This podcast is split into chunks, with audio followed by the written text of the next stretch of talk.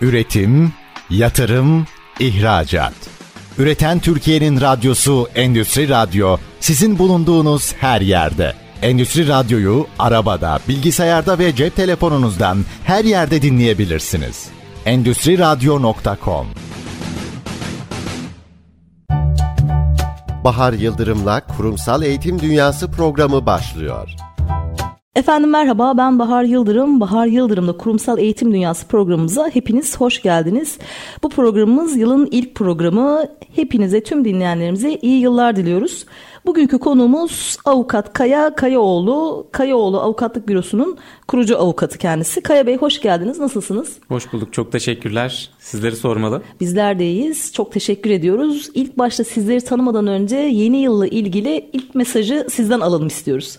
İnşallah yeni yılda hepimize mutluluk, başarı ve huzur getirir diyorum ben de. Biraz klasik bir giriş olarak. Ama aslında temel ihtiyaçlarımız bunlar. Aynen öyle.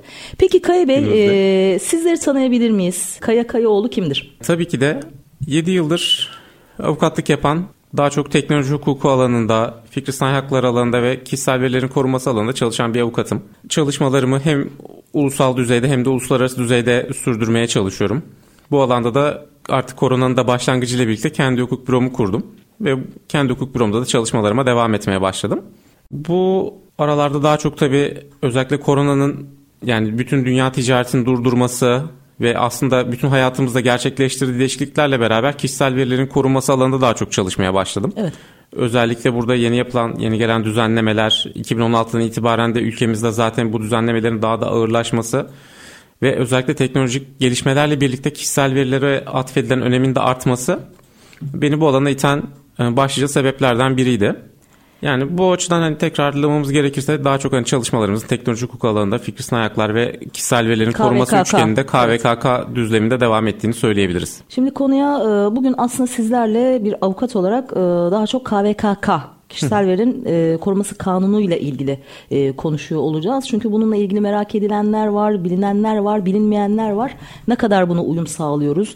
E, sağlayamadığımız noktalarda aslında bizi bekleyen ne gibi cezalar veya durumlar var? Zaten e, program akışı içerisinde ben sizlere e, bunları e, adım adım soruyor olacağım. Ama ilk şununla başlamak istiyorum, şu soruyla başlamak istiyorum.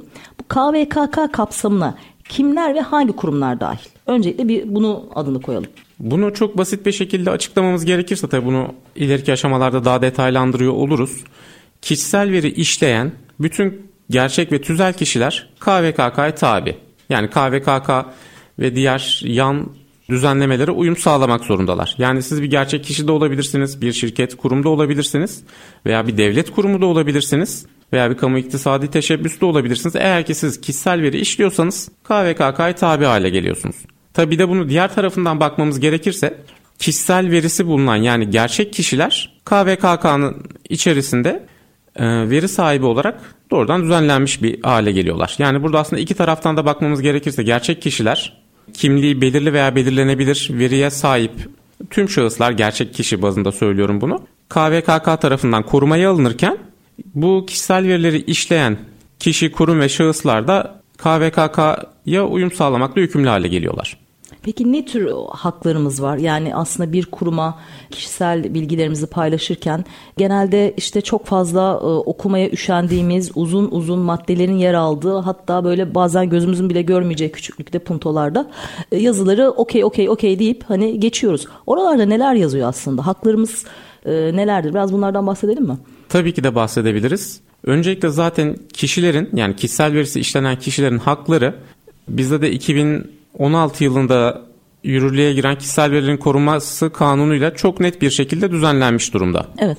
Burada baktığımızda yanlış hatırlamıyorsam 11. maddede zaten kişilerin bu hakları çok açık ve net bir şekilde düzenleniyor. Burada kişilerin kendi kişisel verileriyle ilgili öğrenmek istedikleri hakları nelerdir? Bunlar nasıl işleniyor? Ne şekilde depolanıyor? Nerede kullanılabilir? Nerede ne amaçlarla kullanılıyor? Zaten bunları öğrenmek yer alıyor. hakları. Tabii ki de burada hak sahiplerinin başka ne ilgili kişilerin hakları var? Bu verinin anonimleştirilmesini talep etme, yok edilmesini talep etme gibi de ek hakları mevcut. Bunları tabii ki de nasıl Talep kurumlara ediyoruz. iletiyorsunuz, Evet. talep Evet. ediyorsunuz? Bunların belli yine KVKK içerisinde düzenlenmiş yöntemleri mevcut. Burada ilk aşamada ilgili kişilerin kuruma başvurarak kendi verisinin ne şekilde kullanıldığını, ne amaçla kullanıldığını sorması ve uygulanabildiği noktada bunun yani kanun izin verdiği noktada bu verinin yok edilmesi ve kullanımının sonlandırılmasını talep etme hakkı mevcut. Bunu çok rahat bir şekilde aslında e, talep edebilir ve isteyebilir. Tabii ki de tabii ki de yani ilgili kişiler burada verisi işlenen kişiler şirketlere verisini işleyen kurumlara başvurarak bunu talep edebilirler. Ha tabii ki de bazen burada her zaman düzgün bir yanıt alınamayabiliyor. 30 gün içerisinde cevap verilmesi gerekirken verilmeyebiliyor veya verilen cevap ilgili kişiyi tatmin etmeyebiliyor. Böyle bir durumda da bu kişilerin yine kısa süre içerisinde 30 gün içerisinde doğrudan kişisel verileri koruma kurumuna başvurup Şikayet hakkı var şikayet aslında. hakkını kullanma hakkı da mevcut oluyor. Burada zaten kişisel verileri koruma kurumunun internet sitesinde bir şikayet modülü mevcut. Buradan çok kolay bir şekilde şikayetinizi gerçekleştirebiliyorsunuz. Aslında bu e, ne kadar hakkımız olsa da bazen de uzun bir yolculuk olması sebebiyle ihmal ettiğimiz durumlarla karşı karşıya kalıyoruz diye düşünüyorum. Aslında tabii ki KVK'nın işte içeriğini, buradaki kuralları, haklarımızı, hukuklarımızı, cezalarımızı bugün konuşuyor olurken sizlerle bunun yanı sıra e, daha çok belki de hani hani başınıza gelen ne tür şikayetlerle karşı karşıya kalıyorsunuz? Ne, ne tür e, KVKK ile ilgili dava e, davalarla yüzleşiyorsunuz? Biraz da e, sizden aslında bu e, vaka bazında e, yaşadığınız hikayeleri dinleyebilirsek belki durumu daha iyi idrak edebileceğiz diye düşünüyorum. Tabii ki de. Önemini ve anlamını. Evet. Yani burada zaten özellikle yıllar içerisinde gelişen benim gözlemlediğim husus farkındalığın artması. Evet. Yani birkaç yıl öncesine baktığınızda burada kişisel verilerle ilgili aslında şahısların hangi verisi işleniyor, ne tip veri kişisel verilere sahip bu konularda bile bilgi sahibi değilken yani bir sizin sizi tanımlanabilir kılan örneğin bir gülümsemeniz bile belki bir diş yapınız bile bir sağlık verisine bir özel nitelikli kişisel veri olarak kabul edilebilecekken bunların farkında olmayan insanların yavaş yavaş bu farkındalığın artmasıyla aslında şirketlere yapılan başvurular kişisel verilerin ne şekilde kullanıldığına ilişkin açıklama talepleri, bilgi talepleri de daha da artmaya devam etmekte. Çok mu fazla yani buradaki şikayet oranı nedir? Şikayetlerin ne kadarı aslında haklı yere bir şikayettir veya hani çok mu pipirikli davranıyoruz? Yani oradaki aslında e, resmi bizi resmi bize göstermenizi isteyeceğim. Açıkçası ben Ee, burada ve nasıl pim- sonuçlanıyor bu tür davalar? Açıkçası ben burada pimpirikli davranıldığını düşünmüyorum. Zira özellikle teknolojik gelişmelerle birlikte e, yapay zekaların gelişimi, bu yapay zekaların geliştirilebilmesi için devamlı onlara bir veri aktarımı sağlanması gerekliliği ve bu big data dediğimiz aslında e, veri toplulukları oluşturulabilmesi için şirketlerin devamlı olarak bir veriye ihtiyaç duyması sebebiyle aslında hepimizin çok yüksek miktarda verisi işleniyor her gün. Biz bunun farkında olsak da olmasak da kendi kişisel telefonlarımız olsun, Farkında bilgisayarlarımız olmadığımız olsun. noktalar neler? Yani nihayetinde burada bir hani bizim e, isteğimiz olması gerekiyor ya. Yani zaten süreçte bununla başlıyor. Yani bizim Aynen öyle. onayımızın alınması gerekiyor. Şimdi burada aslında sizlerden ve hani daha önce işte e, bu konuda konuştuğumuz uzmanlardan da işte farkında olsak da olmasak da gibi ifadeler var. O farkında olmadığımız kısımlar nereler? Ve orada bizim e, hakkımızı biz e, nasıl işte savunmalıyız? Tekrar başa dönecek olursak. Tabii ki de normal şartlarda kişisel verilerin işlenebilmesi için açık rıza her zaman için aranır. Ama burada Evet. belli tabii ki de istisnalar bulunur. Bunlar nedir? Kişisel verileri koruması kanunu ve diğer kanunlarda öngörülen usul ve esaslara uygun olarak kişisel veriler işlenir. Ve KVK madde 5 uyarınca normal şartlar altında açık rıza olmadan bu verilerin işlenmemesi O esastır. zaten hani olması gereken ideal süreç. Şimdi hani farkında olmadan da big data'ya hizmet edecek şekilde çok fazla bizden aslında veri toplanıyor. O biraz önce sizin de söylemiş olduğunuz gibi yüz ifademizin bile hani şeklinden bir şeyler anlamlar çıkartıyor. Aynen öyle. Tam buraları aslında ben hani e, çok konuşulan konulardan ziyade belki de çok fazla konuşulmayan konulardan hani bahsetmenizi isteyeceğim. Bu aşamaya geçmeden önce hani bundan bahsetmeden önce bir kişisel verinin açık rızaya tabi olmadan ne- şekilde işlenebileceğinden Tamam. bir kısaca bahsetmemiz gerekirse bunda belli şartları zaten KVKK'da sayılmış durumda sınırlı şekilde. Bunlar nedir? Kanunlarda açıkça öngörülen haller, fiili imkansızlık nedeniyle rızasını açıklayamayacak durumda bulunan veya rızasına hukuki geçerlik tanınmayan kişinin kendisini ya da bir başkasının hayatı veya beden bütünlüğünü korunması için zorunlu haller, Buna ek olarak bir sözleşmenin kurulması veya ifası ile ilgili olarak doğrudan doğruya ilgili sözleşmenin taraflarına ait kişisel verilerin işlenmesinin gerekli olduğu haller, veri sorumlusunun hukuki yükümlülüğünü yerine getirmesi için yine gerekli olan haller, ilgili kişinin kendisi tarafından ale- alenileştirilmiş olması gibi durumlarda hani bunun hepsini şu anda sayarak tabii ki de normalde bunlar 7 maddedir. Yoğunluk yaratmak istemiyorum. Bu tip durumlarda kişinin açık rızası olmasa da kişisel verileri işlenebilir hale geliyor. Yani burada özellikle en çok kişinin kendisi tarafından alenileştirilmiş olması kişisel verilerin işlenmesi ve elde edilmesi bakımından aslında teknoloji tarafında daha çok karşılaştığımız bir durum. Tabi burada alenile, alenileştirme ile ilgili de şöyle bir husus söz konusu. Bu veriyi siz neden alenileştiriyorsunuz? Yani bunu alenileştirirken amacınız nedir? Bir örnek vereyim buna. Örneğin hangi amaçla kullanıldığı aslında Aynen. E, konunun e, rotasını, yönünü değiştiriyor. Aynen öyle. Mesela buna bir örnek vermemiz gerekirse sizin cep telefon numaranız. Evet. Bunu herhangi bir iş platformunda sizin paylaşmanızın amacı nedir? Bu telefonun o iş platformunda sizin belirttiğiniz amaçla paylaşılması ve belki burada bir iş Satışın network'ü sağlanması, evet. sağlanmasıdır. Aynen öyle. Ama diyelim ki bunu reklam amaçlı ve bu paylaşım amacının dışında kullanılması yine bir kişisel veri ihlalidir. Yani şunu aslında söylemeye çalışıyoruz değil mi? Ben bana ait verileri kendi web sitem üzerinden veya sosyal medya hesapların üzerinden belki açık bir şekilde paylaşıyor olabilirim. Ama bu benim sayfam ve benim e, platformumdan yayınlanmış bir bilgi. Şimdi hala hazırda açık herkesin görebildiği bir platform olduğu için bu aslında şu anlama gelmiyor. Sen o veriyi alıp istediğin yerde kullanabilirsin. Bunun altını Aynen çiziyoruz öyle. değil mi şu anda? Aynen öyle. Aynen öyle. Yani burada aslında amaca özgülenme kıstasının tabii amaçtan ki de kontrolü sapma. amaçtan sapma bu özgülendiği amacın dışına çıkma maalesef çok karşılaştığımız ben bir Ben burada hakkımı koruyabilirim. Evet benim e, telefon numaram web sitesinde yer alıyordu. Ama bu sen bunu al her yerde kullan herkese dağıt anlamına gelmiyor. Aynen evet. öyle. Bunu da altını çizmiş olalım evet.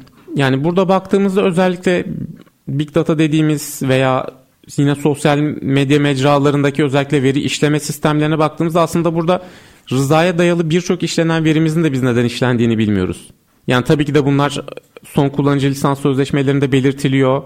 Daha özellikle geniş kapsamlı bir şekilde neden kullanıldığı her zaman yazar eder ama genel olarak baktığınızda burada aslında çoğunlukla bu amaçları aşan amaçlara da hizmet ettiğini görebiliyoruz. Yani bunlar yapay zeka a, geliştirmeleri. Aşan amaçlar. Yani benim bilgilerim nerelerde hani kullanılabilir? Özellikle Hı-hı. üçüncü taraflara, üçüncü partilere pazarlama amaçlı sunulması veyahut bu bilgilerle oluşturulan profillemelerin asıl burada aslında zaten teknoloji alanında maddi değere de sahip kısım budur. Evet. Bu profillemelerin ve pazar araştırmalarının aslında satılması asıl karşılaştığımız nokta olarak devreye giriyor. Müşteri profilinin oluşturulması aslında Aynen. E, aşamasında aslında benim bilgimden yola çıkarak Aynen. o datanın Tabii, girişiyle birlikte aslında pazarlama e, stratejisi oluşturulması için şirketlere satılan bir aslında ürün haline getirilmesi. Bir nevi evet. Tabii burada baktığınızda mesela bunu iki şekilde değerlendirebiliriz. Birincisi kişiselleştirilmiş pazarlama stratejileri diyebilirim. Bu yani sizin aslında kişisel verilerinizin kişiselliği mevcut tutularak doğrudan size yönelik bir pazarlama stratejisi geliştirilmesinden bahsedebiliriz. Yani Bahar Hanım üzerinden evet Bahar Hanım'ın kişisel verileri üzerinden yapılan araştırmayla profillemeyle evet.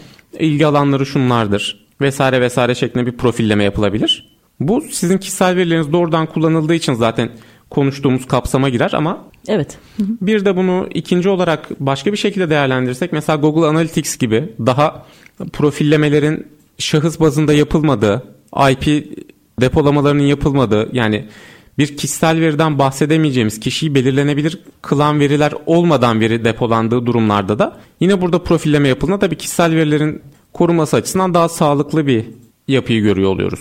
Yani burada aslında bu pazarlama verilerinin oluşturulması oluşturulması tarafında da bunu kişisel verilerin korunmasını incelerken bu iki şekilde de ben bakılmasının önemli olduğunu düşünüyorum. Zira internette özellikle bu konuda çok büyük bir karmaşa var. Yani her girdiğiniz sitenin bir çerez politikası olmalı.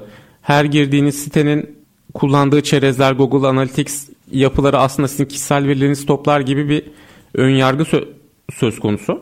Ancak tabii de böyle bir durum söz konusu değil. Örneğin ben kendi web sitemde de Google Analytics verilerini kullanıyorum ama bu veriler hiçbir şekilde kişiselleştirilmiş bir veri içermiyor. Tamam, Tamamen anonim olarak veri topluyorlar. Kaya Bey müsaadenizle kısa bir reklam arası Tabii verelim. De. Kısa bir reklam arasından sonra e, sohbetimiz kaldığı yerden devam edecek. Efendim sakın bir yere ayrılmayın diyoruz. Üretim, yatırım, ihracat. Üreten Türkiye'nin radyosu Endüstri Radyo sizin bulunduğunuz her yerde. Endüstri Radyo'yu arabada, bilgisayarda ve cep telefonunuzdan her yerde dinleyebilirsiniz. Endüstri Radyo.com Efendim tekrar merhaba ben Bahar Yıldırım. Bahar Yıldırım'la Kurumsal Eğitim Dünyası programımızın ikinci bölümüyle tekrar karşınızdayız. Yayını yeni açanlar için hemen kısa küçük bir hatırlatma yapalım. Efendim bugünkü konuğumuz avukat Kaya Kayaoğlu. Kayaoğlu Avukatlık Bürosu'nun kurucu avukatı. Aslında bugünkü e, temel konumuz KVKK. E, ve e, ilk bölümde zaten konuyla ilgili özellikle işte açık rıza e, olmadan bu veriler nerede, nasıl, ne şekilde kullanılıyor ve bu noktadaki bizlerin hakları neler biraz bunlardan bahsettik. Şimdi şunu söylemek istiyorum. E, işte her şey zaten pazarlama oldu e, ve pazarlama stratejilerinin gelişmesi için zaten şirketlerin de aslında bu konu bayağı veri toplama işi e, çok önemli bir hal aldı. Ve bizim de cep telefonlarımızda e, nihayetinde hemen hemen girdiğimiz her platformlar üzerinden bir takım reklamlara maruz kalıyoruz. Ve bu reklamlar da büyük çoğunlukla bizim aslında profilimize uyan, ilgilendiğimiz ürünleri kapsayan reklamlar. Aslında bir anlamda biz buradan Demek ki bu şirkete benim e, bir şekilde verim gitmiş ve e, o kişiler bana ulaşmış ki bana olan e, uyumlu ürünü yine benim e, işte platformumdan bana tanıtıyorlar. Bu aslında e, bu anlama da gelebiliyor. Peki bunun e, kişiye olan evet açık veri kullanılmadan rıza olmadan pardon kullanılan bir veriden ve bize belki sağladığı sonuçtan bahsediyoruz. Bunun e, kişiye ne zararı var? Nihayetinde aslında bir hizmet alıyorum ben de. Yani buradaki aslında şikayetlerin e, özündeki e, sebep ne? E, kişisel veri dediğimiz husus aslında sizin şahsınıza birebir bağlı ve aslında sizin parçanız mülkiyetinizde olan bir hak. Sizin sahip olduğunuz bir hak ve bu haklar bu sizin parçalarınız, bu kişisel verileriniz yani bunlar mesela saç renginiz olabilir, inançlarınız olabilir, daha özel nitelikli kişisel verilere baktığımızda cinsel eğilimleriniz olabilir, daha gizli tutmak istediğiniz, paylaşmak istemediğiniz veriler olabilir. Evet belki bunlar sizin yararınız için kullanılıyor olabilir. Ama bunun kullanılıp kullanılmamasına izin verme hakkına da siz sahipsiniz. Evet. Bu noktada zaten e, bu KVK ve Avrupa'daki GDPR veya başka ülkelerdeki kişisel verilerin korunması düzenlemeleri aslında ortaya çıktı 1950'lerden itibaren. Zira otomatik olan ve otomatik olmayan yöntemlerle bu verilerin toplanması, işlenmesi evet aslında baktığımızda endüstriyel dünyada bize çok büyük katkılar sağlıyor. Özellikle şirketlere verimlilik şirketlerin verimliliklerini arttırıyor. Pazarlama stratejilerini arttırıyor. ya tabii ki de geliştirme hususunda satışlarını arttırıyor ve hani son kullanıcılara da özellikle daha kişiselleştirilmiş ve daha vakit kazancı sağlayarak aradığına ulaşma imkanı sağlıyor. Ama tabii ki de burada baktığımızda bir fayda yarar dengesinde burada sizin kendi mülkiyetinizde olan sizin kendi kullanımına izin verip vermeme hakkını iradesine sahip olduğunuz bir durum verilerinizin evet. kullan, sizin iradeniz dışında kullanıp kullanılmaması asıl. Zaten bu kanunların düzenlediği ve bu regülasyonların düzenlediği nokta.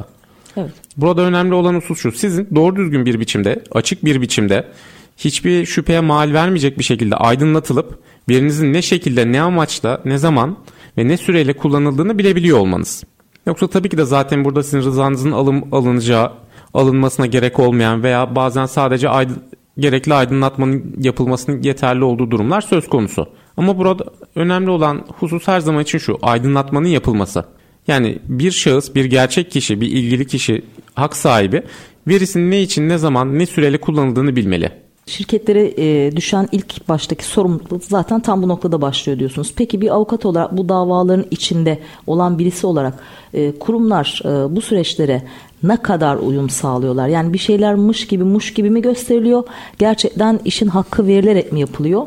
Yani aslında e, büyük resmi hani bakacak olursak e, resim bize nasıl bir tablo gösteriyor? Açıkça konuşmamız gerekirse özellikle Türkiye'de de hızla artan bir biçimde KVK farkındalığı artmakta. Evet. Yani geçen yıllarda evet ilk başlarda bunlara da kişisel verilerin korunması da neymiş böyle bir kanunun var şeklinde yola çıkan şirketler şu anda kendi şirketleri içinde departmanlarını oluşturmuş, veri sorumlularını atamış. Birçok e, şirket yine aynı şekilde özel departmanlaşmalara gitmiş durumda. Yine 56-51 sayılı internet ortamında işlenen suçlarla mücadele hakkındaki kanun ve bunun gibi kanunların gerektirdiği teknik yükümlülüklere uyan 27001, 27002 gibi ISO bilgi derecelendirmelerinde bilgi evet. güvenliği sistem bilgi güvenliği sistemlerine uygunluğunu sağlamış birçok şirket mevcut. Bu açıdan da aslında önemli olan zaten şirketlerin KVKK'yı bir yükümlülük olarak görmesi değil, bunu bir şirket politikası olarak benimsemesi. Şirket Ki bu kültürünün içine aslında e, entegre olması süreci. aynen öyle. Aynen Prosedür öyle. olarak değil aslında artık değil mi? İlk baştaki gibi e, ben tam bu noktada aslında e, sözünüzü belki kesiyorum ama burada sadece KVKK dediğimiz işte karşı taraftan alınan bir açık rıza metninden ziyade hani bu kadarcık bir süreci kapsamamakla birlikte aslında bir de KVKK danışmanlığı gibi bir aslında profil e, ortaya çıkıyor. Aynen Şimdi, öyle. o yüzden bu süreç e, neleri iç, içeriyor, ne- neleri kapsıyor? Bir KVKK danışmanının şirketi yönlendirdiği konular e, nelerdir? Biraz süreçten bahsetmenizi isteyeceğim. Çünkü KVKK deyince sadece biraz önce de belirttiğim gibi evet e, rıza alındı mı alındı o zaman biz e, bununla ilgili zaten üstümüze düşeni yaptık. Yani konunun bu kadar olmadığını e, buyurun sizden dinleyelim. E, Açıkçası zaten bir verinin elde edilmesi daha sürecin bir başlangıcı oluyor. Siz bir şirket olarak herhangi bir amaçla bir veriyi elde ettiğinizde bu çalışanınızın herhangi bir adı soyadı veya herhangi bir kişisel verisi veya bir müşterinizin verisi olabilir. İlk aşamada zaten bunu elde ettikten sonra bunu nasıl işleyeceğiniz ve ne şekilde depolayacağınız, koruyacağınız, herhangi teknik önlemleri aldınız mı, almadınız mı? En basiti bu veriyle ilgili bir yurt dışı aktarımı olacak mı, olmayacak mı bile çok büyük önem arz eden konular. Örneğin baktığımızda hepimiz bir Google altyapısını mail sistemlerimize veya Microsoft'un Hotmail sistemini kullanıyoruzdur veya WhatsApp'tan birbirimize veri gönderiyoruzdur Evet. müşterilerle ilgili Evet. veya çalışanlarla ilgili. Evet. Bunların hepsini yaptığımızda aslında bu kişisel verilerin yurt dışına aktarımı söz konusu oluyor. Aslında bilginin yönetiminden bahsediyoruz. Aynen öyle yani sadece sizin veriyi elde etmeniz değil aynı zamanda bu veriyi nasıl kullandığınız ve ne şekilde depoladığınız ve günü geldiğinde bu veriyi ne şekilde anonimleştireceğiniz de aynı şekilde önem arz ediyor. Ki burada da tabii ki de önemli olan noktalara baktığımızda çalışanların eğitimleri, farkındalık eğitimlerinin gerçekleştirilmesi, teknik önlemlerin alınması bu hem fiziki olarak hem elektronik ortamda çok büyük önem arz eder hale geldi. Yani burada aslında KVK danışmanlığı olarak baktığımızda da ben bunu iki aşamaya bölmeyi tercih ediyorum. Bizim gerçekleştirdiğimiz hukuki danışmanlığın yanı sıra KVK danışmanlığı verdiğimiz şirketler aynı zamanda bir teknik danışman da atamaya riayet etmeye KVKK çalışıyoruz. danışmanı ne yapar? E, Çünkü nihayetinde bu e, programımızda kurumsal eğitim dünyası, eğitim ve danışmanlık kurumların aldığı aslında eğitimlerden ve danışmanlık hizmetlerinden bahsediyoruz. Bugün burada KVKK'yı konuşurken aslında bu danışmanlık hizmetini de biraz aslında bir tık daha detayda e, açarak anlatmanızı isteyeceğim. Yani kurumlar bu tür taleplerini, bu tür süreçlerini daha verimli yönetebilmeleri için bu danışmanlarla çalışıyorlar ve bu danışmanlık ne tür hizmetleri kapsıyor? Bu danışmanlık temeli olarak hani en geniş kapsamıyla söylememiz gerekirse şirketlerin KVKK gerektiği noktada GDPR ve diğer veri koruma kanunlarına ve regülasyonlarına uygunluklarının sağlanıp aynı zamanda bu kişisel verilerin korunmasının bir şirket politikası olarak aslında şirketin kendi ekosistemi içerisine entegre edilmesini kapsıyor. Daha çok IT ile IT bacağıyla çalışan bir e, danışmanlıktan bahsediyoruz. Tabii ki de tabii ki de yani burada KVK danışmanlığından bahsederken IT bu işin bana sorarsanız kaçınılmaz bir Merkezinde. noktası, merkezinde kalıyor. Çünkü siz her ne kadar artık yani globalleşen bir dünyada baktığımızda zaten bilgisayar sistemleri olmadan, internet olmadan işlerimizi devam ettirmemizin herhangi bir mümkünatı söz konusu değil. Veyahut bir en basitinden yani şirketinize gelen bir ziyaretçi bile kamera sistemleriyle izleniyor. Bunların ilgili aydınlatmaların yapılması, yet- gerekli depolamaların yapılması, belki bu kamera sistemlerinin sesli, belli noktalarda sessiz kayıtlarının depolanması gerekiyor. Bunlar ne kadar süre Ne kadar depolanacak, güvenli. ne kadar güvenli olacak, bir veri sızıntısı var mı, yok mu?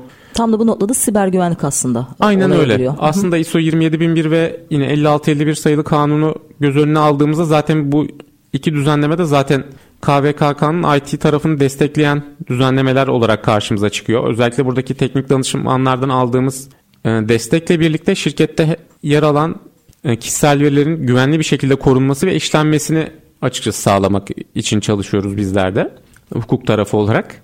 Çünkü baktığınızda zaten her ne kadar bir şirketi hukuk tarafından destek, hukuki taraftan desteklerseniz destekleyin. IT altyapısını, teknolojik altyapısını kurmadığınızda illaki çarkın bir tarafı çalışmıyor. Açıklar oluyor sistemde. Evet. Tabii ki de tabii ki de açık olması değil. Zaten şi- şirket doğrudan e, bu saldırılara açık bir şekilde faaliyetini sürdürüyor ve aslında ölü doğan bir sistemden bahsediyoruz burada. Yani sizin yaptığınız hukuki danışmanlığın da herhangi bir anlamı kalmıyor. Ben de açıkçası bu alanda ilk çalışmaya başladığımda bununla çok sık karşılaşıyorduk. Yani bizim şu anda bir teknik danışmanlık talebimiz yok. Biz sadece hukuki açıdan gerekli verbis kayıtlarını vesaire yapılıp hani süreçten bir ceza almadan kurtulmak istiyoruz şeklinde bize de gelen şirketler açıkçası oluyordu ama burada baktığınızda tabii zaman içerisinde oturan özellikle farkındalığın artmasıyla birlikte şirketler de bize gelirken artık biz daha söylemeden bile biz bu işin teknik danışmanlığı tarafında da sizden yardım talep ediyoruz. Hani bu konuda ne yapacağız şeklinde sorularla da gelmeye başladılar. Peki biraz önce Verbis dediniz. Verbis nedir? Verbis aslında yine GDPR'da bulunmayan yani KVKK'nın aslında atası sayabileceğimiz bütün aslında uygulamaları aldığı GDPR yani Avrupa Veri Koruma Tüzüğü de yer almayan bir sistemdir. E, Verbis kişisel verileri işleyen gerçek ve tüzel kişilerin kişisel veri işlemeye başlamadan önce kaydolmaları gereken ve işlemekte olduğu kişisel verilerle ilgili kategorik olarak bilgilerin depolandığı bir kayıt sisteminden ibaret aslında bir sicil. Verbis'e kaydolması gereken belli tabii ki de veri sorumluları mevcut. Kaydolmakla yükümlü olmayan veri sorumluları mevcut ama burada temel olarak Verbis'in amacı bu veri sorumluları ile ilgili yani kayıt yükümlülüğü bulunan veri sorumluları ile ilgili bir sicil görevi görmek. Bunlar da yani hangi kurumlar vergise, Verbis'e kaydolmalı dersek bunu da hani kısaca hemen bir bahsedeyim. Tabii.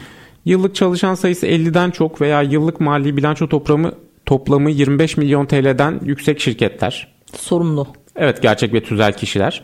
Yurt dışında yerleşik gerçek ve tüzel kişiler. Yıllık çalışan sayısı 50'den az ve yıllık mali bilanço toplamı 25 milyon TL'den az olmasına rağmen ana faaliyet konusu olarak özel nitelikli kişisel veri işleyen gerçek ve tüzel yine veri sorumluları ve kamu kurum ve kuruluşu veri sorumluları Verbis'e kayıtla mükellef. Mükellef ama diyelim ki e, kötü bir senaryodan bahsedelim. E, Verbis'e e, kayıtlı olması gerekirken kayıtlı değil. Hı hı. E, veya biraz önce bahsettiğimiz tüm işte konuları kapsayacak şekilde hani bir şeylerde sistemde açık var. E, çok fazla hani güvenlik kapsamında değil. Hı hı. Bu noktada hangi durumda ne tür cezalarla kurumlar karşı karşıya kalıyor? Ne tür davalarla e, bu sonuçlanıyor? Hı hı. Bu aslında cezalar kısmından da e, bahsederseniz e, yani yaptırım gücü ne kadar bu cezaların? Ee, öncelikle şundan bahsedeyim. KVKK ve kişisel veriler düzleminde baktığımızda bunları bu yaptırımları öncelikle bir suçlar ve kabahatler olarak ikiye bölebiliriz. Ne fark var? Yani suçlar Türk Ceza Kanunu'nda düzenleniyor ve sonucu hapis cezası ve idari para cezalarıyla sonuçlanabiliyor.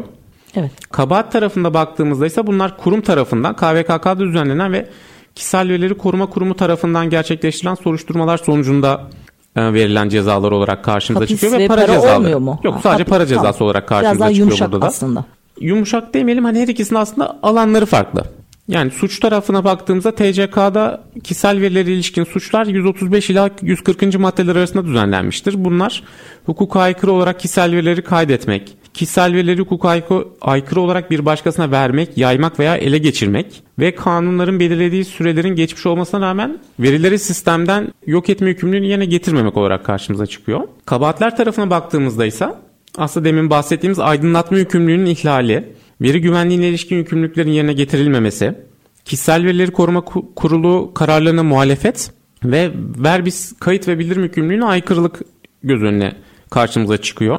Burada da yaklaşık 13 bin liradan e, 3 milyona uzanan bir ceza skalası mevcut. Tabi burada şirketin gelirine, büyüklüğüne göre bu cezalar değişiyor. Ama hani çok ağır ve kurumun da aslında tatbik etmekten çekinmediği cezalar söz konusu. Bu cezalar uygulanıyor mu yoksa Tabii nihayetinde bir şekilde hani e, ceza alıp e, aslında e, nasıl e, ifade edeyim bir şekilde aslında o cezadan e, hani ne derler? Yani parasını Ha, verip evet. aslında bir nevi kurtulmak yani daha hani uygun bir e, şekle sokuluyor mu? Yani bu cezalar gerçekten uygul- uygulanıyor mu kurumlara? Yani kurul özellikle bu verbis yüküm, kayıt yükümlülüğü süresinde geçmesinden itibaren artık aktif olarak çalışmakta ve çok ciddi bir şekilde bu ihlalleri takip ediyor ve gerektiği durumlarda da para cezalarını çok sert bir biçimde uyguluyor. Yani burada sadece para cezası verelim ve Para şirket cezasının- bu ihlaline devam etsin değil. Evet, para cezasından sonra e, aslında İhlalleri sonlandırılması için ve hani şirketlerin faaliyetlerinin kanunlara ve regülasyonlara uygun hale getirilmesi için çok ciddi bir çalışma yürütüyor kurum. Yani süreçlerin de aslında iyileştirilmesi gerekiyor. Tabii ki de, tabii ki tam de. bu noktada bir hemen e, bir molamız daha var. Kısa bir molamız. Efendim kısa bir reklam arasından sonra tekrar e, sohbetimiz Sayın Kaya Kayaoğlu ile devam ediyor olacak. Üretim, yatırım, ihracat. Üreten Türkiye'nin radyosu Endüstri Radyo sizin bulunduğunuz her yerde. Endüstri Radyo'yu arabada, bilgisayarda ve cep telefonunuzdan her yerde dinleyebilirsiniz. Endüstriradyo.com Tekrar merhaba. Bahar Yıldırım'la Kurumsal Eğitim Dünyası programımızın 3. bölümüyle, son bölümüyle karşınızdayız. E, bugünkü konuğumuz Sayın Kayıoğlu. Kendisi Kayıoğlu Avukatlık Bürosu'nun kurucu avukatı. E, ve bugünkü konumuz da KVKK enine boyuna aslında tartıştığımız, konuştuğumuz ve bilgilendiğimiz bir konu oldu bugün için. E, şimdi tam e, ikinci bölümün sonunda cezalardan bahsediyorduk, yaptırımlardan bahsediyorduk.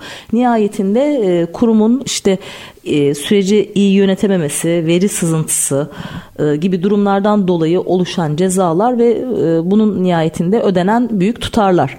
Ama bu yeterli mi? Nihayetinde o kurum faaliyetlerine devam ediyor olacak. Yani aslında ceza bir anlamda hani çözüm değildir, çözümsüzlüğün aslında getirdiği bir sonuçtur. Yani süreçlerin iyileşmesiyle ilgili de bir yaptırım oluyor mu tam bu noktada? Nasıl yaptırımlar oluyor? Yani o sistemler, e, güvenlik önlemleriyle ilgili aslında nasıl bir süreç başlıyor? Yani burada aslında düzenlenen cezaların ağırlığından dolayı şirketler isteseler de istemeseler de faaliyetlerine devam edebilmek için evet. regülasyonlara uygun bir hale gelmek zorunda kalıyorlar. Yani burada cezaların da aslında regülasyon uygunluğu sağladığından Bu bahsedebiliriz. Bu ne kadar bir süreç ama yani hani bugünden yarına atılacak bir adım değil. Belki bir 6 aylık bir dönüşüm sürecini kapsıyor. Bu 6 ay içerisinde şirket faaliyetlerini mi durduruyor? Tam olarak aslında bu süreci merak ettiğim için soruyorum. Bunu şu şekilde size açıklayayım. Zaten KVKK sadece biz bir süreci gerçekleştirdik ve sona erdirdik şeklinde değil, sürekliliği olan bir süreç. Yani buradaki bu verilerin işlenmesi, buradaki aykırılıklarının tespit yok edilmesi, edilmesi, tespit edilmesi zaten çok hızlı gerçekleşebilecek ama uygulanması aslında şirketin faaliyeti süresince devam edecek bir olgu. Yani bu yüzden bunu böyle bir süreyle sınırlandırmak da açıkçası bence çok doğru olmaz. Zira kişisel veriler aynen nasıl bir şirketin kendi bir faaliyet amacı varsa, belli planları, projeleri, belli bir yönelimi varsa KVKK'da bunların içine dahil olması gereken bir süreç. Yani şirket var olduğu sürece kişisel verileri uyum sürecini zaten devam ettirmek zorunda. Gerekli te- teknik tedbirlerini almak zorunda. Yurt dışı aktarımlarını kontrol etmek zorunda. Verbi kaydı varsa bunu güncel tutmak zorunda. Kendi veri envanterini kendi içerisinde yine güncel tutmak zorunda eğitimlerini sürdürmek zorunda. Yani baktığımızda zaten bu organik olarak devam eden canlı bir süreç. Bu yüzden de bunu bu şekilde bence hani 6 ayda mı oluyor 7 ayda mı oluyor şeklinde değil. Tabii ki de bu çok büyük banka gibi ya hastaneler gibi süreçlerde. Evet, şunu sormak istedim. Yani bir kurum var. Hı hı. E, hani basit düşündüğümüz zaman e, bir yerlerde aslında veriyi yönetemediğini, koruyamadığını hı hı. hani görüyoruz ve tespit ediliyor ve bunun nihayetinde bir para cezasına işte e, çarptırılıyor. Hı hı. O parayı ödemek aslında e, sorunu hani çözen, iyileştiren, süreci iyileştiren bir yaptırım değil. Uyarıcı bir faktör. Hı hı. Ama kurumun belki sistemlerini ki bunlar IT işte süreçlerinden bahsediyoruz nihayetinde. Hani iyileşmesine kadar olan süreçte o veri kayıpları illaki geçmiş sistemin devamı olduğu için tekrar e, yani göz göre göre yaşanacaktır. Hı hı. Onu ifade etmeye çalışıyorum. Oradaki geçiş sürecinde e, nasıl oluyor diye sormak istedim ama. Şöyle bunlar zaten genel olarak bahsettiğim husustaki mesela veri sızıntıları gibi durumlar zaten tespit edildiğinde doğrudan durdurulan saldırılardır. Yani bu tabii ki de büyük şirketlerde karşılaşıyoruz. Veri ihlal bildirimlerine baktığınızda kurumun kendi sitesinde de zaten bir sürü veri ihlal bildirimi görebilirsiniz. Bunlar hani süre sürerliliği olan devamlı olarak kapatılamayan sızıntılar değil. Fark edildiğinde şirketlerin IT departmanları tarafından doğrudan müdahale edilip durdurulan sızıntılardır. Fark eden bunları e, tespit eden kuruluş kim? Yani şirketlerin kendi iç denetim yani IT denetim sistemleri bunları fark ediyor. Yani şirket kendi kendini mi aslında hani Tabii ki de. E, açığını söylüyor? Tabii ki de. Sizin dış, KVK dış bir çatı denetim hangi kurum tarafından yapılıyor? Şu şekilde bu tip IT denetimleri şirketlerin genel olarak kendi iç denetim mekanizmalarında mevcuttur. Yani IT departmanları devamlı olarak kendi iç sistemlerini denetlemeye devam ederler. Ki buradaki zaten bir sızıntıyı bildirmemekte KVKK uyarınca yaptırma tabi tutulmuştur. Şirketler bu ihlali fark etmeden itibaren zaten kısa bir süre içerisinde bunu yine kanunda belirtilen kuruma bu bildirimi yapmakla mükelleftirler. Ne kadar kişi bundan etkilendi, ne tip veri sızıntıları oldu, bu veri sızıntısı ne kadar sürdü gibi bilgileri doğrudan kuruma iletmekle zaten yükümlüler dışarıdan bir e, farklı bir şapkadan yapılan bir denetim süreci e, yok mu? Tam olarak aslında bunu anlamak istiyorum şu anda. Yani herhangi bir hani bütün şirketleri denetleyen, bütün veri sorumlularını denetleyen bağımsız bir denetim firmasının zaten bulunması veya kurumunun bulunması mümkün olamaz teknik olarak. Çünkü burada bütün bu sistemlerin içine girecek, bunları denetleyecek ayrı ve bağımsız bir denetim firmasının varlığından bahsedemeyiz. O zaman ne kadar e, şey olabilir? Hani doğru e, süreç ne kadar doğru işleyebilir? Yani aslında kendi sürecini yöneten bir yapının yine kendi açığını bularak şikayet etmesinden mi bahsediyoruz? Kendini şikayet etmesi değil bildirimde bulunması diyelim. Çünkü burada baktığınızda kişisel verilerin herhangi bir sızıntıya sızıntısı kendi durumunda. denetleyen bir sistem aslında. Aynen öyle. Aynen öyle. Kendi kendini denetleyen bir sistem mevcut ve bunu bildirmemeniz durumunda karşılaşacağınız yaptırımlar devamlı olarak artmaya devam etmekte. Bu yüzden de zaten şirketler bunları e, hiçbir hani vakit kaybetmeden doğrudan kurumada bildiriyorlar. Gerekli bildirimlerini yapıyorlar. Açıklar kapatılıyor. Müşterilerine ve veri sahiplerine verilen hani zarar gerekirse bir şekilde telafi ediliyor ve bunun önlenmesi için de gerekli önlemler alınıyor. Yani bu nedir mesela bu verileri saldırı düzenleyip bu verileri elde eden bilgisayar korsanlarıyla gerektiğinde fidye görüşmelerinin yapılması, gerekli bir bedel ödenerek hani verilerin geri alınması gibi bu süreçteki zararı ortadan kaldırıcı önlemler tabii de şirketler tarafından ivedilikle alınarak önlenmeye çalışılıyor. Peki benim e, şu ana kadar KVKK ile ilgili sormadığım ama sizin özellikle altını çizmek istediğiniz önemli konu başlıkları varsa veya uyaracağınız şu anda aslında bizi dinleyenlerle ilgili vermek istediğiniz mesajlar varsa buyurun siz dinleyelim. Burada öncelikle veri sahipleri açısından bakarsak yani gerçek kişiler, müşteriler ve verisi işlenen kişiler bazından bakarsak farkındalığın ben çok önemli olduğuna inanıyorum. Yani hepimizin birçok verisi birçok noktada birçok şirket tarafından işleniyor. Fakat biz bunları hiçbir zaman sizin de aslında konuşmamızın başında dediğiniz gibi farkında bile değiliz. Ama işte bu farkındalığımız oluştukça şirketleri sorgulamaya, hangi verimizin nerede kullanıldığını e, şirketlere, şirketlerle iletişim kurarak öğrenmeye başlıyoruz. Ve bu da aslında bu verilerin daha hoyratça hani biraz daha aslında kanuni sınırlar dışında kullanılmasında önüne geçiliyor. Sizin de aslında dediğiniz gibi hani özellikle şirketlere olan başvuruların artması, farkındalığın artması ve gerektiğinde kurum şikayetlerinin artmasıyla birlikte tabii ki de şirketler de burada kendi faaliyetlerine biraz daha çeki düzen vermek zorunda kalıyorlar. Şirketler bazında da bunu düşünecek olursak şirketler yani gerçek veya tüzel kişiler veri sorumlusu olan KVK uyumluluğunun aslında şirketin kuruluşundan itibaren bir şirket felsefesi olarak ortaya konması ve bunun hani içselleştirilmesi çok büyük önem arz ediyor. Çünkü 10 yıldır, 15 yıldır, 20 yıldır faaliyette olan büyük şirketlere gittiğimizde danışmanlık vermeye başladığımızda aslında karşılaştığımız en büyük sorun da bu. Şirketin kendi içerisinde böyle içselleştirilmiş bir proje olmadığı için siz her ne kadar bunu şirkete entegre etseniz bile bunu devamlılığını, sürerliliğini, eğitimlerini bir şekilde sağlamadıkça bir noktadan boşluk vermeye başladıkça tutmuyor. Yani bu süreç bir şekilde şirkette tutmayabiliyor.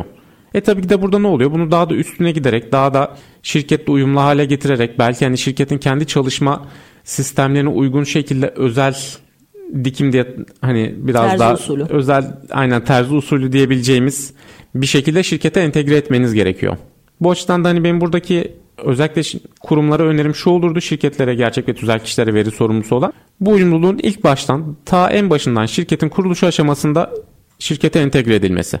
Ki böylelikle baktığınızda kişisel verileri koruyan, bunlara saygı gösteren şirketlerin pazarlama alanında da özellikle bu çok büyük bir artı olarak geri dönüş oluyor onlara. Ne gibi bir artı oluyor? Şirketin itibarının artması, müşterilerin şirkete olan güveninin artması özellikle. Şirkete bu artan güvenle tabii ki de şirketin önerilme oranlarının yine çevresinin pazar payının yükselmesi gibi birçok aslında artı noktayı da kişisel verilere saygı gösteren ve bu konuda müşterilerine ve ilgili kişilere daha ilgili şekilde dönüş yapan ve onlarla ilgilenen şirketlerde görüyoruz.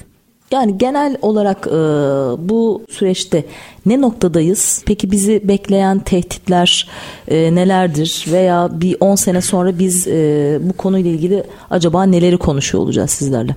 Açıkçası burada baktığımızda her geçen gün dijitalleşen, sanallaşan bir dünyayla ve hani tek bir parça haline gelen bir dünyayla karşı karşıyayız. Her geçen gün daha fazla dijitalleşiyoruz. Daha çok verimiz internete sızıyor. Yani burada baktığımızda bizim kendi pasaport verilerimiz, parmak izlerimiz, özellikle kişisel verilerimiz bile artık internet ortamına sızmış durumda. Ve tabii ki de bunların kullanılmasının, işlenmesinin belli bir şekilde regüle edilmesi gerekiyor. Burada baktığımızda da özellikle tabii ki de daha sürecin çok başındayız diyemeyeceğim ama bu farkındalık günden güne günden güne artıyor. Özellikle gelecek 10 yıllarda da bu kişisel veri kullanımlarının ben daha sert bir şekilde regüle edileceğini düşünüyorum. Yani burada 50, 1950'lerde başlayan süreçten bugüne geldiğimizde artık özellikle 80'lerde ve 90'larda daha şirketlerin regüle edilmeyen bir ortamda çok daha rahat kullandığı veriler bugün çok sıkı denetimlere tabi durumda. Ve bu regülasyonlar, düzenlemeler günden güne de artmakta ve ülkemizde de bunun farkındalığı da hem kullanıcı bazında yani hem veri sahipleri bazında hem de şirketler bazında artmakta. Bu yüzden de baktığımızda ben burada aslında her ne kadar daha dijitalleşsek de verilerimiz daha rahat bir şekilde işlenebilir hale gelse de bunun tam tersi bir şekilde artan farkındalıkla birlikte daha pozitif bir yöne doğru evrileceğini düşünüyorum. Peki e, siz aynı zamanda bir avukat olarak aslında teknoloji hukuku kısmıyla da ilgileniyorsunuz. Biraz e, aslında bu e, süreçten e, bahsetmenizi isteyeceğim. Yani teknoloji hukuku deyince tam olarak ne anlamalıyız? Hangi süreçleri kapsıyor? Kimler ne ölçüde bu süreçlerden sorumlu? Teknoloji hukuku dediğimiz aslında bu çok geniş bir kavram. Yani çünkü teknoloji hayatımızın her alanında yer alan ve hani baktığınızda aslında her alana sanayiye, eğitime, sağlığa, aklınıza gelebilecek her alana uygulayabileceğiniz bir bölüm olduğu için teknoloji hukuku alanında çok geniş alt başlıklara ayrılıyor. Bu konuda benim uzmanlık alanım yazılımlar üzerine.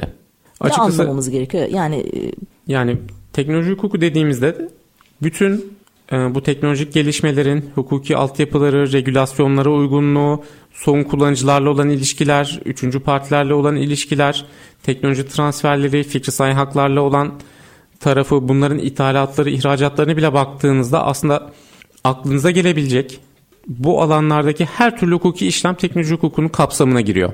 Bu yüzden de bir teknoloji hukukunda hukuk alanında çalışıyorum diyen bir avukatın da bütün bu alanlarda uzman olmasını da beklemek tabii ki de çok gerçekçi bir yaklaşım değil. Bu daha çok bir ekip işi diyebiliriz.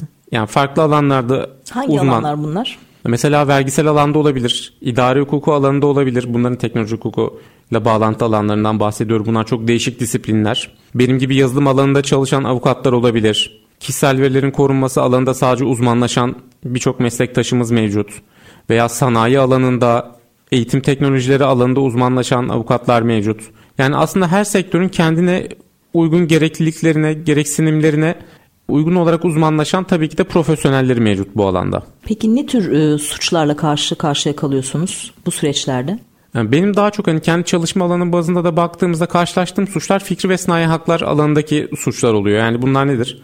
Bir yazılımın izinsiz olarak çoğaltılması, dağıtımının gerçekleştirilmesi, bu yazılımlarla yazılımların ticari anlamda kullanılması gibi suçlardan bahsedebiliriz.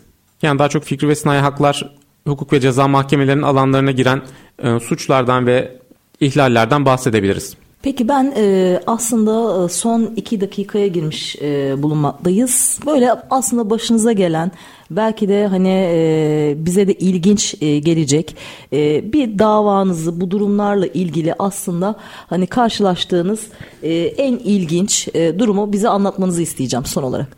E, ilginçten ziyade burada özellikle hani benim bu KVK bazındaki çalışmalarımdan bir örnek vermemi isterseniz hani daha çok sık karşılaştığımız diyelim hani en ilginç demeyelim de ilk özellikle kariyerimin başında da sizinle bunu konuşuyorduk. Şirketlerin teknik altyapı iyi kurmadan bir uyum süreci yürütmeye çalışmaları özellikle çok sık karşılaştığımız ve bana çok garip gelen bir açıkçası istek oluyor. Zira bir şirketle gidiyoruz, görüşüyoruz. Uyum süreci başlatılacak kişisel verinin korunması ile ilgili. Şirket yurt dışı ile çalışıyor, çok büyük şirketlerle çalışıyor. GDPR uyumluluk, uyumluluğun sağlanması lazım. Her şey güzel. Sistemi kuruyoruz, ediyoruz. Teknik danışmanlıkla ilgili önerilerimizi getirdiğimizde ise direkt şirketin yönetiminden aldığımız cevap şu oluyor. Bizim bunun için bir bütçemiz yok. Biz bu uyumluluğun bu kadarını hani sadece ceza almayacağımız kısmını gerçekleştirmek istiyoruz. Ama daha fazla ileri gitmeyeceğiz. Tabii ki de şirketlerin burada bilmedikleri husus şu oluyor. Siz teknik uyumluluğu sağlamadığınız noktada hiçbir şekilde tam uyum sürecini gerçekleştiremiyorsunuz ve bu tip şirketlerin 2 yıl 3 yıl sonra karşılaştığımız e, halde şu oluyor. Bize tekrar geliyorlar. İdare tarafından gelen bir ceza, bir para cezası veya bir veri sahibinin açtığı bir daha doğrusu bulunduğu bir şikayet gibi bir durumla karşı karşıya kalıp avukat bey biz burada ne yapacağız? Ne şekilde ilerleyebiliriz şeklinde tekrardan bir danışmanlık sürecine açıkçası başlıyor oluyoruz. Peki bir avukat olarak bu tür davalarda sizi en çok zorlayan durum ne oluyor? Ee, bu verdiğimiz nokta yani kişisel verilerin korunması noktası aslında bir danışmanlık bazlı ilerlediği için burada aslında müvekkil ilişkileri açıkçası bence tarafları en zorlayan husus oluyor. Yani müvekkil ve avukat arasındaki iletişimin düzgün ve sağlıklı bir şekilde yürütülmesi bu sürecin en büyük tekerleği diyebiliriz. Bu süreci yönlendiren, akıcı hale getiren en önemli mihenk taşı avukat şeffaf müvekkil. olunması. Şeffaf olunması, tarafların arasındaki iletişimle birlikte birbirine yardımcı olunması, Çünkü sonuçta siz bu danışmanlığa başladığınızda şirketin adeta bir röntgenini çekiyorsunuz. Bütün sözleşmelerini önüne, önünüze alıyorsunuz, arşivine giriyorsunuz. Şirket çalışanlarıyla eğitimler düzenleniyor, bir sürü işlem yapılıyor ve burada aslında yönetimin de yani şirket yönetiminin de size pozitif olarak yaklaşarak yardımcı olması bir danışman olarak sizin en büyük ihtiyaçlarınızdan biri. Peki Kaya Bey e, maalesef programımızın e, sonuna geldik. Yeni yılın ilk programını Kaya Kayaoğlu ile gerçekleştirdik. Ben programımıza kattığınız derden dolayı e, ve katılımınızdan dolayı tekrar tekrar sizlere teşekkür ediyorum. Son bir sözünüz varsa alalım. Sonra izninizle müsaadenizle programımızı yavaştan kapatalım. Ben de yeni yılın ilk programında size nazik bu davetiniz için çok teşekkür ediyorum ve gelecek programlarınız için de başarılar diliyorum. Çok çok teşekkür ediyoruz. Efendim e, tekrar tüm dinleyenlerimize e, çok güzel bol bereketli, kazançlı, sağlıklı, mutlu, huzurlu, güzel bir yıl diliyoruz.